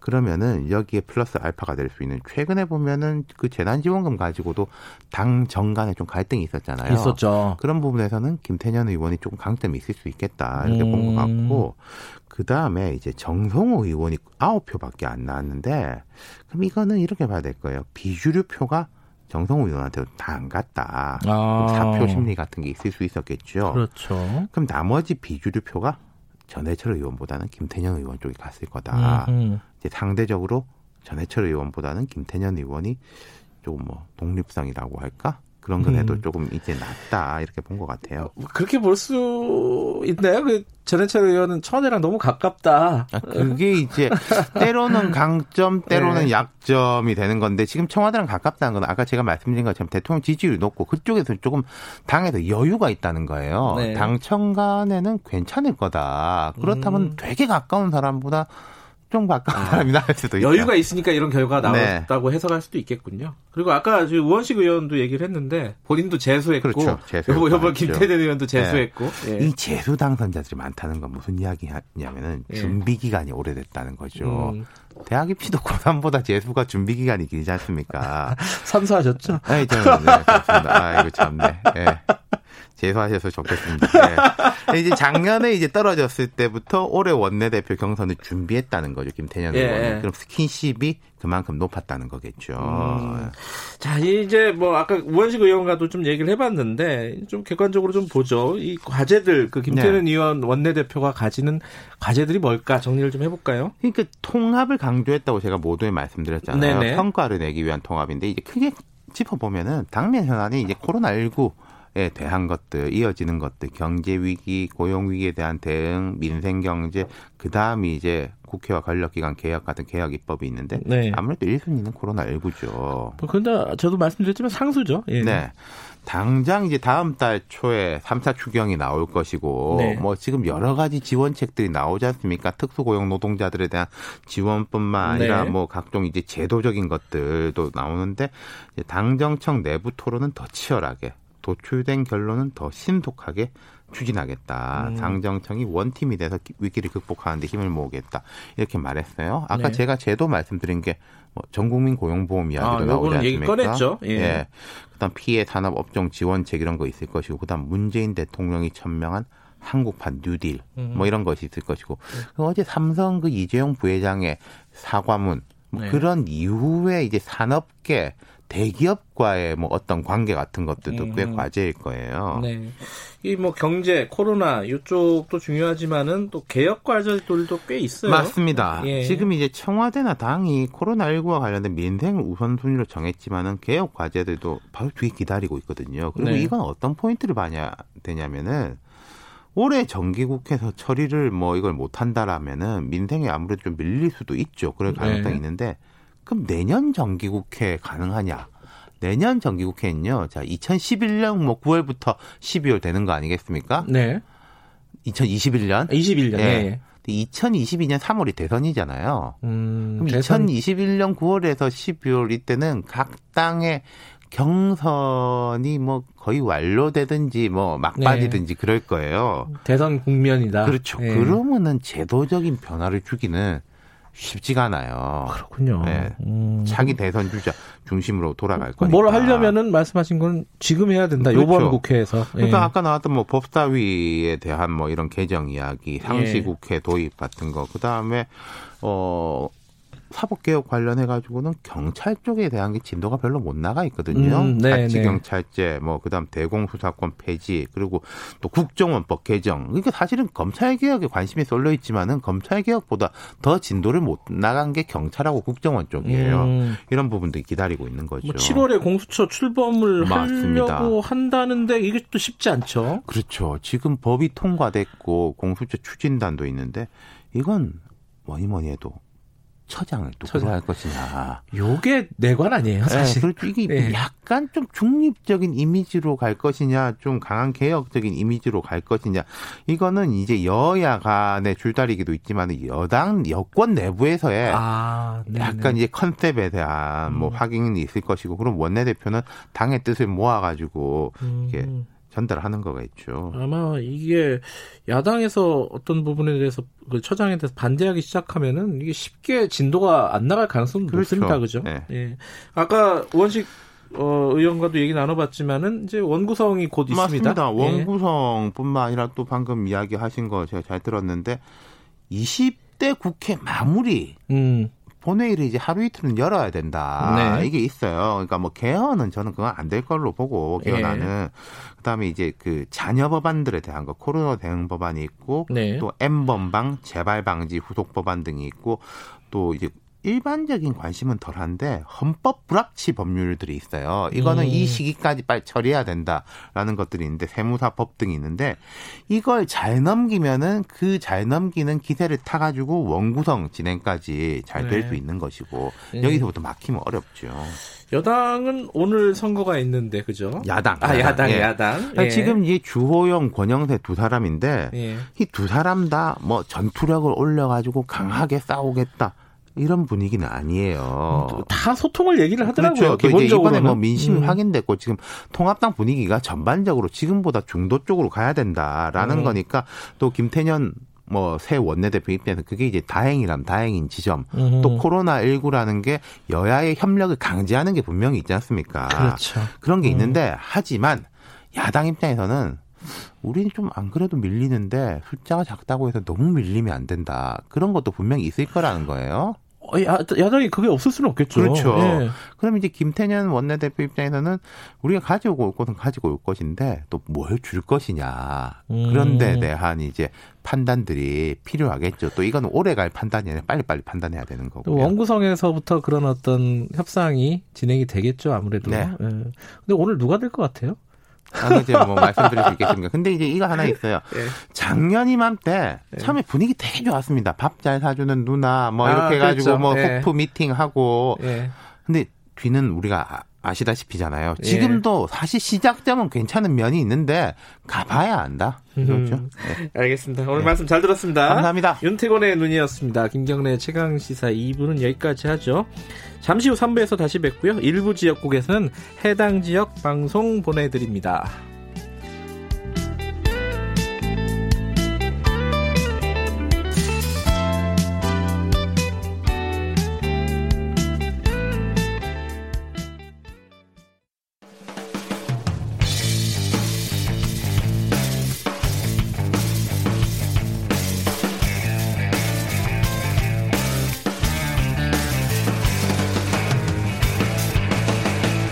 김경래의 최강 시사.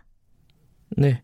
을의 입장에서 을의 목소리를 통해 함께 사는 세상을 생각하는 시간입니다. 지금은 을밀 때, 어, 이번 주부터는요, 우리 사회 곳곳에 목소리, 작은 목소리들을 좀 들어보는 시간들을 마련을 해보겠습니다. 어, 이 얘기를 먼저 안 할 수가 없겠습니다. 어, 이천 물류창고 화재 참사. 어, 한익스프레스 참사라고 부르는 게 더 맞다 이런 의견도 있어요.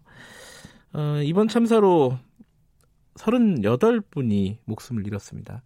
이런 대형 참사가 계속 반복되는 안전사고, 산업재해가 반복되는 이유, 그것들을 해결하지 못하는 이유, 뭘까 좀 고민해 보는 시간을 가져보겠습니다.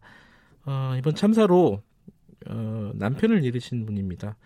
어, 연결해서 얘기를 좀 들어보면서 우리가 지금 무엇을 놓치고 있는지 우리가 고민해야 될 지점은 어디인지 좀 생각해 보겠습니다. 박시영 씨 연결하겠습니다. 어, 연결돼 있죠? 안녕하세요. 여보세요. 네. 아, 목소리가 되게 뭐랄까요 힘드신데 이렇게 인터뷰 응해줘서 감사합니다. 어, 남편분이 돌아가신 건데 그날 현장에서 원래 일을 하셨던 분이신가요? 남편분은? 그냥 저희 신랑 같은 업종 종사하시는 분 지인 있잖아요. 네. 부탁으로 도와달라고 바쁘다고. 네. 아, 그래서 좀 도와달라고 그래서 잠깐 도와주러 간 거거든요. 네. 음. 그러니까 며칠 일 못 하시고 어, 사고를 당하신 게 되겠네요. 그죠? 이틀 만에 그렇게 된 거예요. 이틀 만에요. 어, 그런데 지금 박 선생님께서는, 어, 이 사고가 난 뒤에 남편분의 목소리를 휴대전화 녹음된 거를 공개를 해주셨어요. 어, 네. 되게 어려운 결정이셨을 텐데, 그렇게 공개를 하신 이유가 뭔지 좀 여쭤봐도 되겠습니까? 사건 그 일어난 당시에 네. 저는 이제 뉴스를 나중에 봤거든요. 네. 근데 1시 37분에 신랑한테 전화가 왔어요. 네. 저는 무지 밝게 뭐 전화를 받았거든요. 네네. 근데 어떤 이유인지는 모르겠는데 신랑 목소리가 하나도 안 들리더라고요. 음, 신랑 쪽이. 네. 그래서 전화를 제가 잘못 걸린 줄 알고 잘못 눌렸나 이러고 전화를 끊었어요. 네. 그러고 나서 이제 다시 5시 반쯤인가 전화가 왔어요. 같은 일, 뭐, 종사하시는 다른 분이. 예. 저희 신랑 간 데가 불이 났다. 어. 그런 소식 접하고 제가 그때부터 막 뉴스 보고 그랬는데 안 되겠더라고요. 그래서 제가 지금 그래서 현장으로 막 갔거든요. 네. 집에서 뉴스만 보고 있을 수가 없어가지고. 네. 그런데 그 5월 2일 저희 신랑 유품이 휴대폰으로 왔어요. 네. 근데 저희는 이제 자동 음성 뭐 이런 기능 있잖아요. 네. 녹음하는 거. 자동으로 녹음되는 기능이요. 예. 네, 그게 저도 돼 있고 저희 신랑도 돼 있어요. 네.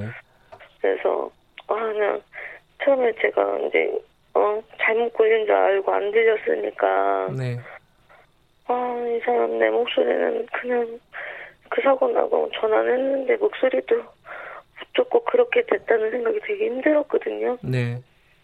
그래서 이 사람의 한테는 내 목소리가 어떻게 들렸나 네. 이 사람 녹음 파일을 열었는데 제 음성 되게 밝게 개구지게 말하는 제 음성이 있고 진짜 아 죽어가 면서 막 힘들어하는 저희 신랑 목소리가 있었어요. 네. 근데 그 음성에는 어떤 뭐 사이렌이라든가 비상 경고음이라든가 이런 것들이 전혀 들리지 않는 상황이었다면서요? 네, 전혀 들을 수가 없었어요. 음. 그거를 언론에 공개를 해주신 이유가 있을 것 같습니다. 음, 저희 뉴스 보니까 30분에 불이 났는데 네. 37분에 전화가 와서 짧지만 네. 어 숨도 제대로 못 쉬면서 안 되겠다라고 하거든요. 네. 그럼 우리 신랑 불라고 이랬는데 7분 동안 뭐 했을까요? 음, 나가려고 하지 않았을까요? 그랬죠. 그랬겠죠. 네. 그, 그러니까 그, 그거 안 되겠으니까 나가려고 노력하다 나갈 수가 없으니까 네. 안 되겠다고 저한테 전화를 한 것 같아요 마지막으로. 음. 전혀 어, 주위에 도움을 받을 수 없는 그러니까 어, 예를 들어서 화재 경보음도 없었고 뭐 대피 유도 등도 나중에 보니까 조사해 보니까 어, 없었다고 하고요. 그런 어, 그런 상황에서 전화를 하신 거군요. 예. 저희 28일 날 네. 자꾸 당일날 예. 전날 같이 가셨던 분이 있어요 하루. 네네. 그분한테 들어서 안전료 못 받고 소화기도 거의 못 받고 그분은 29일 안 가서 음, 화를 피하셨긴 했는데 네. 어, 이게 음, 창고 가니까 이게 냉동창고 창도 없잖아요. 네네. 뭔가 층고도 막 이렇게 되게 높고 이러잖아요. 네.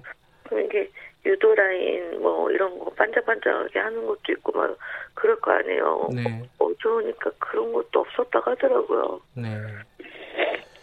지- 지금 어, 박 선생님께서는 어, 이제 말씀하시기가 좀 쉽지가 않은 상황인데 어, 그런 안전 장비 설비 이런 것들이 제대로 어, 갖춰져 있지 못한 작업 환경 이런 것들을 좀 알려야겠다 이런 마음으로 언론에 남편분의 마지막 그 목소리를 공개를 하셨다 이렇게 저는 어, 인터뷰를 하신 걸 봤습니다. 어, 최근에 지금 그 합동 분향소에 남편분도 이제 모셔진 거겠죠, 그죠? 네. 예. 거기에 이낙연 전 총리가 잠깐 왔었습니다. 와가지고 어 좀 논란이 됐었어요. 여러 가지로 이 부분은 좀 어떻게 보셨습니까? 전, 아, 그 총리님이 예. 오신다는 얘기가 아마 저는 못 들었거든요. 네. 그래서 근데 막 좀 소리가 막 웅성웅성 하니까 갔더니 계시더라고요. 네. 그래서 음, 끝까지는 거기 있진 않았어요. 가실 때까지 제가. 네. 근데 제 생각에는 유가족 조문으로 오신 것 같아요. 네. 근데 제가 막법 요즘에 특별법 뭐막 이렇게 막 잘 모르는데 그런 거 있어야 되지 않겠냐. 네. 아, 표현을 막 했어요. 네. 저도 그렇고 다른 요가족분들도 그렇겠죠. 네. 안전에 대해서 막 자꾸 나오고 막 열악했다 뭐 그런 얘기가 되게 많잖아요. 네. 그러니까 그 간절함 이, 이런 사고가 되풀이돼서 안 된다는 네. 간절함 그러고 전하고 싶은 마음이 예. 앞서 뭐 이게 진정이 막 하려고 해도 되는 문제가 아니잖아요 솔직히 네. 막 말과 이런 게 좀 안 좋게 표현되지 않았나 싶어요 음. 간절함을 전하려고 이 유가족 슬픔 아픔을 같이 공감해 주시고 그런 바람으로 네. 한 건데 좀 격하게 표현이 된 것 같아요. 음. 그런 어떤 간절함을 전달하다가 보니까 좀 격해진 측면이 있었다 이런 말씀이시네요. 네. 네. 지금 시공사 대표가 유족들 앞에서 무릎을 꿇고 우는 장면이 있었습니다. 그걸 보시면서는 어떤 생각이 드셨습니까? 아 그때는 제가 저쪽에 있어가지고 네. 모가체육관 거기죠. 저 뉴스만 봤거든요. 얘기만 네. 듣고 저는 네. 지금 죄송한 거, 아, 저 입장에선 죄송한 거, 뭐, 그런 말 하는데, 네. 이게 지금 죄송하다가 아니라, 뭐, 수사에, 뭐, 수사하고, 막, 어떻게, 뭐, 조- 경찰이, 그, 뭐, 그거 조사는 뭐, 제가 뭐, 조사하는 사람도 아니고, 네. 잘 모르는데, 죄송할 일을 만들지 않으려고 노력하면서 살아야 되잖아요. 네. 근데, 이런 부류의 똑같은 사고가 났잖아요. 네. 아, 근데 죄송하다고 말만 그말그 말을 듣기 위해서 사람들이 거기에 모이진 않았을 거란 말이죠. 음. 죄송하다는 말 그 자체로는 의미가 없다라는 말씀이시네요. 음. 뭐 그리고 이거는 저는 모르겠어요. 정치적으로만 이렇게 이제 오셨는데 네. 저희가 뭐 호소를 한 거잖아요. 네. 그 다음에 막 제가 웬만한 이제 관련 뉴스를 보면 제가 이제 인터뷰한 거막 이런 거를 제건안 보거든요. 네네. 왜냐면 어, 오보도 있을 거고 네. 뭐 악플도 있을 거고 네. 그래서 제 거는 안 보는데 뭐 이게 정치적으로만 논쟁거리로만 아, 그 이낙연 전 총리 말씀하시는 거죠, 지금? 예, 예. 그러면 진짜 안 될 것 같은 막 그런 생각이 들거든요. 음. 이거는 물론 법을 만들고만 하실 때 정치적 문제로도 뭐 가시고 뭐 그런 거겠지만 네. 이건 그냥 정말 사회적인 참사잖아요 이게. 네. 그러니까 정치적으로 논쟁거리로 만드는 건 안 된다. 이런 말씀이시네요. 음, 뭐, 이게 뭐, 법이 뭐, 제가, 뭐, 법이 뭐, 저 솔직히 이런 거 잘 모르거든요. 네. 근데, 법, 뭐, 제도, 진짜 이런 것도 별로 관심이 없었고, 뭐, 이런 하재, 이제 제가 이런 상황을 겪으니까, 궁금하더라고요. 네. 의문도 생기고, 네. 이런 노동자들을 이렇게 하는 사람이 없나, 음, 하는 법은 없나, 네. 보호해주는 게 없나, 막 그러면서 관, 어, 의문 생기면서 막 제가 뉴스를 막 그런 관련 뉴스를 찾아보다가, 네. 2008년도에도 뭐 그런 얘기 듣기도 했고, 그래서 뉴스 막 찾아보니까 뭐, 고 노, 노회찬 의원님이 네. 만들려고 했던 뭐 법안을 봤어요. 예. 근데 제가 읽어본 제 이해력으로는 그 법안이 음, 어려운 말 잘 몰라서 그냥 할게요. 네. 집을 질 때 집주인, 네. 집 짓는 사람, 네. 뭐 안전 관리하는 사람, 네. 그 사람들에게 다 책임을 갖게 하고 처벌도 진짜 강화하는 법, 뭐 진짜 노동자들 보호하는 법이라고 저는 느꼈거든요. 네. 근데 그런 게 안 돼 있, 안, 안 됐잖아요. 네. 안된 거잖아요. 네. 그게 하려면 뭐 어렵고 막 이런 저는 그런 제도는 잘 몰라요. 네. 근데 그런 걸 진짜 저는 그런 거 호, 호소하고 싶었거든요. 음, 2008년도에 그런 일이 있었는데 지금 4월 29일 올해 4월 29일 또 이렇게 된 거잖아요, 정말. 네. 어, 아까 말씀하신 예, 예.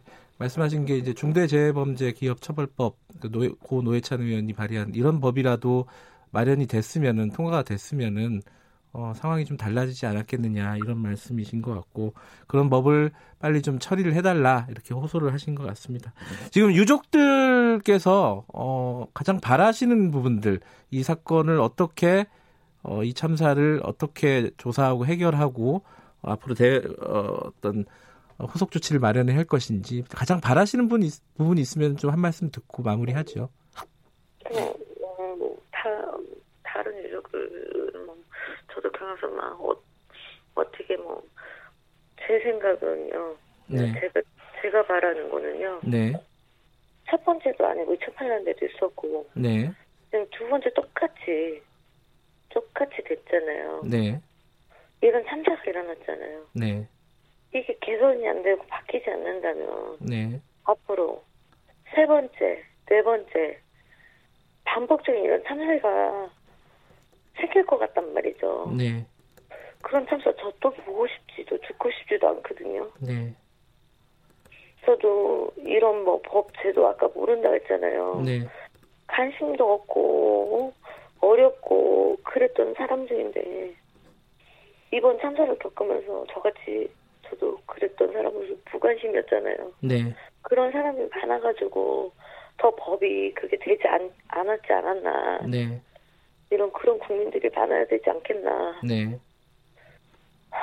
그래서 다른 국민들도 저처럼 무관심이었을 수도 있겠지만 앞으로 더 관심을 가졌으면 네. 좋겠다는 그런 부탁을 드리고 싶어요.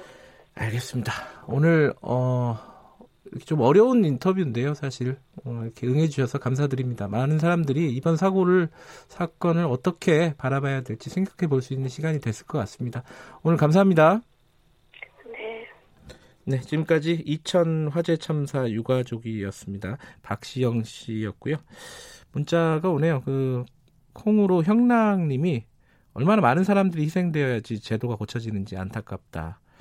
유튜브에서 김사연 님도 자연재해도 미리 예방하고 준비하면 피할 수 있는데 인제는 왜 미리 막을 수가 없는가 안타까운 마음을 이루 말할 수 없다 이런 말씀 보내주셨습니다. 시공사 대표가 무릎 꿇은 그 장면을 많이 생각하실 것 같습니다. 12년 전 2008년에도 똑같이 무릎 꿇었었습니다. 어, 좀더 관심을 가져야 될 것 같습니다. 자, 지금 시각은 8시 46분 향해 가고 있습니다.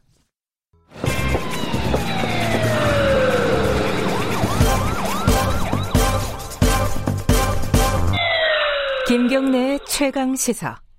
네, 김경래 최강 시사 듣고 계십니다.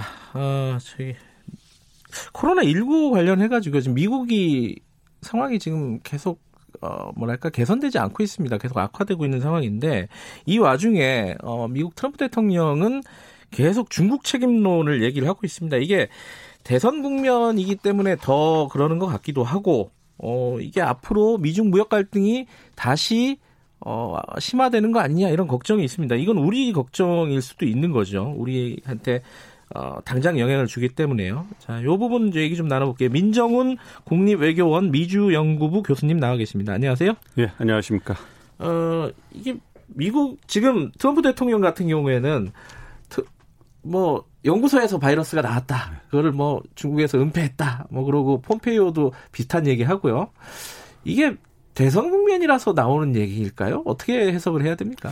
그러니까 큰 틀에서 보면 대선 국면과도 연관이 있고요. 예. 어, 일단은 미국 내 상황이 워낙 심각하니까 예. 어, 이제 초기에는 중국에서 발병하고 이제 아 주 주변국으로 퍼지면서 사실 미국은 좀 여유가 있었는데 네. 초기 대응에 대해서 트럼프 대통령이나 뭐 트럼프 행정부가 제대로 어, 대응을 못했다라는 논란도 있었고요. 네. 그리고 이제 어쨌든 간에 미국이 코로나19로 인해서 가장 피해를 많이 받은 그 국가라는 오명을 쓰고 있기 때문에 그러한 국내적 비판에 대해서 누군가는 책임을 져야 될 거고 그래서 음. 트럼프 대통령은 그것을 이제 중국의 책임을 전가하는 음. 그런 모습이기 때문에 네. 계속 이제 공세의 수위를 높이고 있고요. 저 말씀드린 것처럼 이제 재선 국면이라는 것은 왜 연관이 되냐면 사실 트럼프 행정부에서 중국 때리기는 어제 오늘 일은 아니었어요. 그렇죠. 예, 예. 미국 우선주의가 이제 강경한 이민 정책하고 이제 미국 우선 통상 정책인데 네. 이 미국 우선 통상 정책의 정점에 중국 대리가 있단 말이에요. 그러니까 대중 무역 수지 적자를 줄여야 된다라는 네. 그러한 그 대명제를 갖고서 트럼프 대통령이 당선이 됐기 때문에 그 부분에 대해서 지속적으로 임기 동안에 강조를 해왔고 이제 재선 국면이기 때문에 지난 그 3년 동안 자신이 해온 그 성과를 강조해서 지지층을 결집해야 되지 않습니까? 그래서 네. 원래 코로나19가 발생하기 전부터 중국 대리기는 더 강조가 될 거다. 저희가 이렇게 보고 있었는데 네. 이것이 코로나19 사태 책임 공방하고 이렇게 맞물리면서 그 파장이 더 커진 거 아닌가 이렇게 보고 있습니다. 그러니까 뭐 사실 코로나 중국이 한참 심각한 상황일 때는 미국이 여유가 있을 때는 뭐 중국 잘하고 있다 뭐 이런 식으로 했었잖아요. 네. 그러다가 이제 본인들이 이제 어려워진 상황이 되니까 이제 중국의 원인을 돌리는 이런 상황인데 근데 트럼프 대통령은 뭐 보고서가 나올 것이다. 굉장히 중요한 보고서가 나올 네. 것이다. 그리고 폼페이오 장관도 어 거대한 증거가 있다. 뭐 이렇게 진짜 뭐가 있는 걸까요? 이런 뭐 중국의 책임을 입증할 수 있는 보고서라든가 자료가 있는 걸까요? 뭐 증거가 있고 뭐 추정을 하고 있는 것이 있으니까 그렇게 얘기를 할 텐데요. 그 부분에 대해서 약간 얼마, 블러핑 같은 예, 느낌이 얼마나 있어서. 정확하게 과학적으로 네. 검증 가능할 것인가 이 부분에 대해서는 사실 좀 불확실합니다. 음. 전문가들 입장은 지금까지는 아무래도 이거 바이러스가 지금 발생하고 확산된 걸 보고 네. 바이러스에 대해서 분석을 해보니까 이거는 인위적으로 만들어졌다 보다는 네. 보다는 이제 자연적으로 발생한 것이 더 어, 설득력이 있다라고 보고 있기 때문에 네. 그리고 사실 그 부분에 대해서 검증하기 위해서는 어, 언론에서 얘기하는 것처럼 정치적이 아니라 과학적으로 네. 전문가들이 직접 그곳에 가서 검증을 해봐야 되는데 그것을 중국이 허락할 일은 없거든요. 그렇기 음. 때문에 그냥 정치적 공방으로 끝날 가능성이 아. 크다 이렇게 보고 있습니다. 그건 뭐 검증이 불가능한 상황이 되기 때문에. 그렇죠. 근데 지금 코로나 때문에 조금 달라진 상황은요. 그 전과는 미국이 중국 때리기를 해도 EU 같은 경우에는 미국에 그렇게 동조하진 않았었잖아요. 근데 지금은 좀 다른 것 같아요. 이 EU도 지금 코로나 때문에 굉장히 어려운 상황이지 않습니까? 유럽 국가들도. 그래갖고 일정 부분 이쪽 미국의 중국 책임론에 대해서 어, 비슷한 얘기들이 유럽에서도 나오는 분위기 이거를 어떻게 보십니까?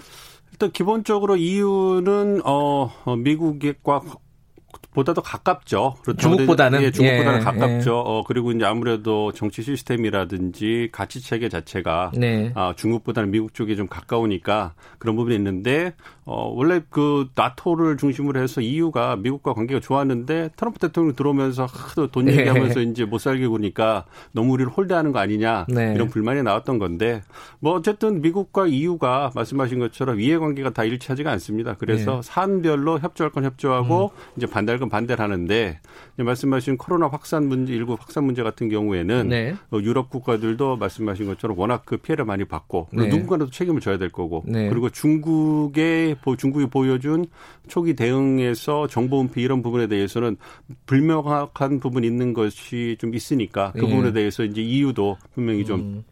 책임 공방에 좀 합세하는 게 아닌가 이렇게 생각을 하지만 그래도 EU가 가진 이해관계하고 미국이 가진 이해관계 좀 다르기 때문에 그 음. 부분을 좀 별도로 보시는 게 필요하다고 생각합니다.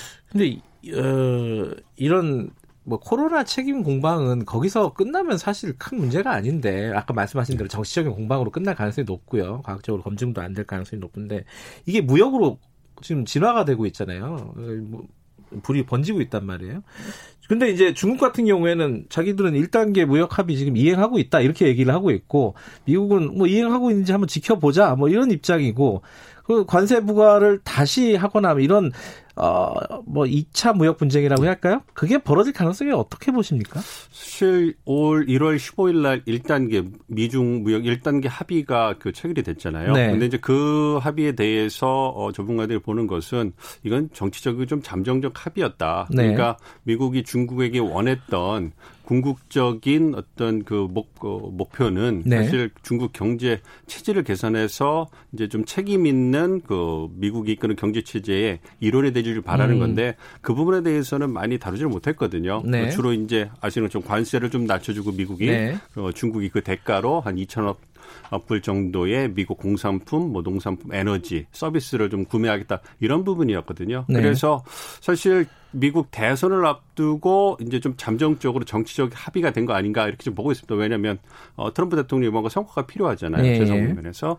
그래서 올 11월까지는 좀 숨고르기를 하다가 이제 그 트럼프 2기가 되든가 아니면 다른 행정부가 들어오면 이제 무역 어 2단계 합의라든지 네. 이제 2라운드가 시작될 거라 보고 있었는데 아무래도 트럼프 대통령 입장에서는 어 중국이 이번 코로나19로 인해서 경제적 타격이 있으니까 네. 원래 그 올해 해줘야 될 어떤 그 2천억 달러 상당에서 올해 해줘야 될 부분을 잘 이행을 못하는 것 같아요. 음. 그런 부분에 대해서 국내적으로 농산품 뭐 네. 업자라든지 공산품 업자, 재계 이런 쪽에서 불만이 들어오니까 그 부분에 대해서 제대로 이행을 해라. 음. 그래서 그 부분을 압박을 하는 것이 아닌가 좀 보고 있고요.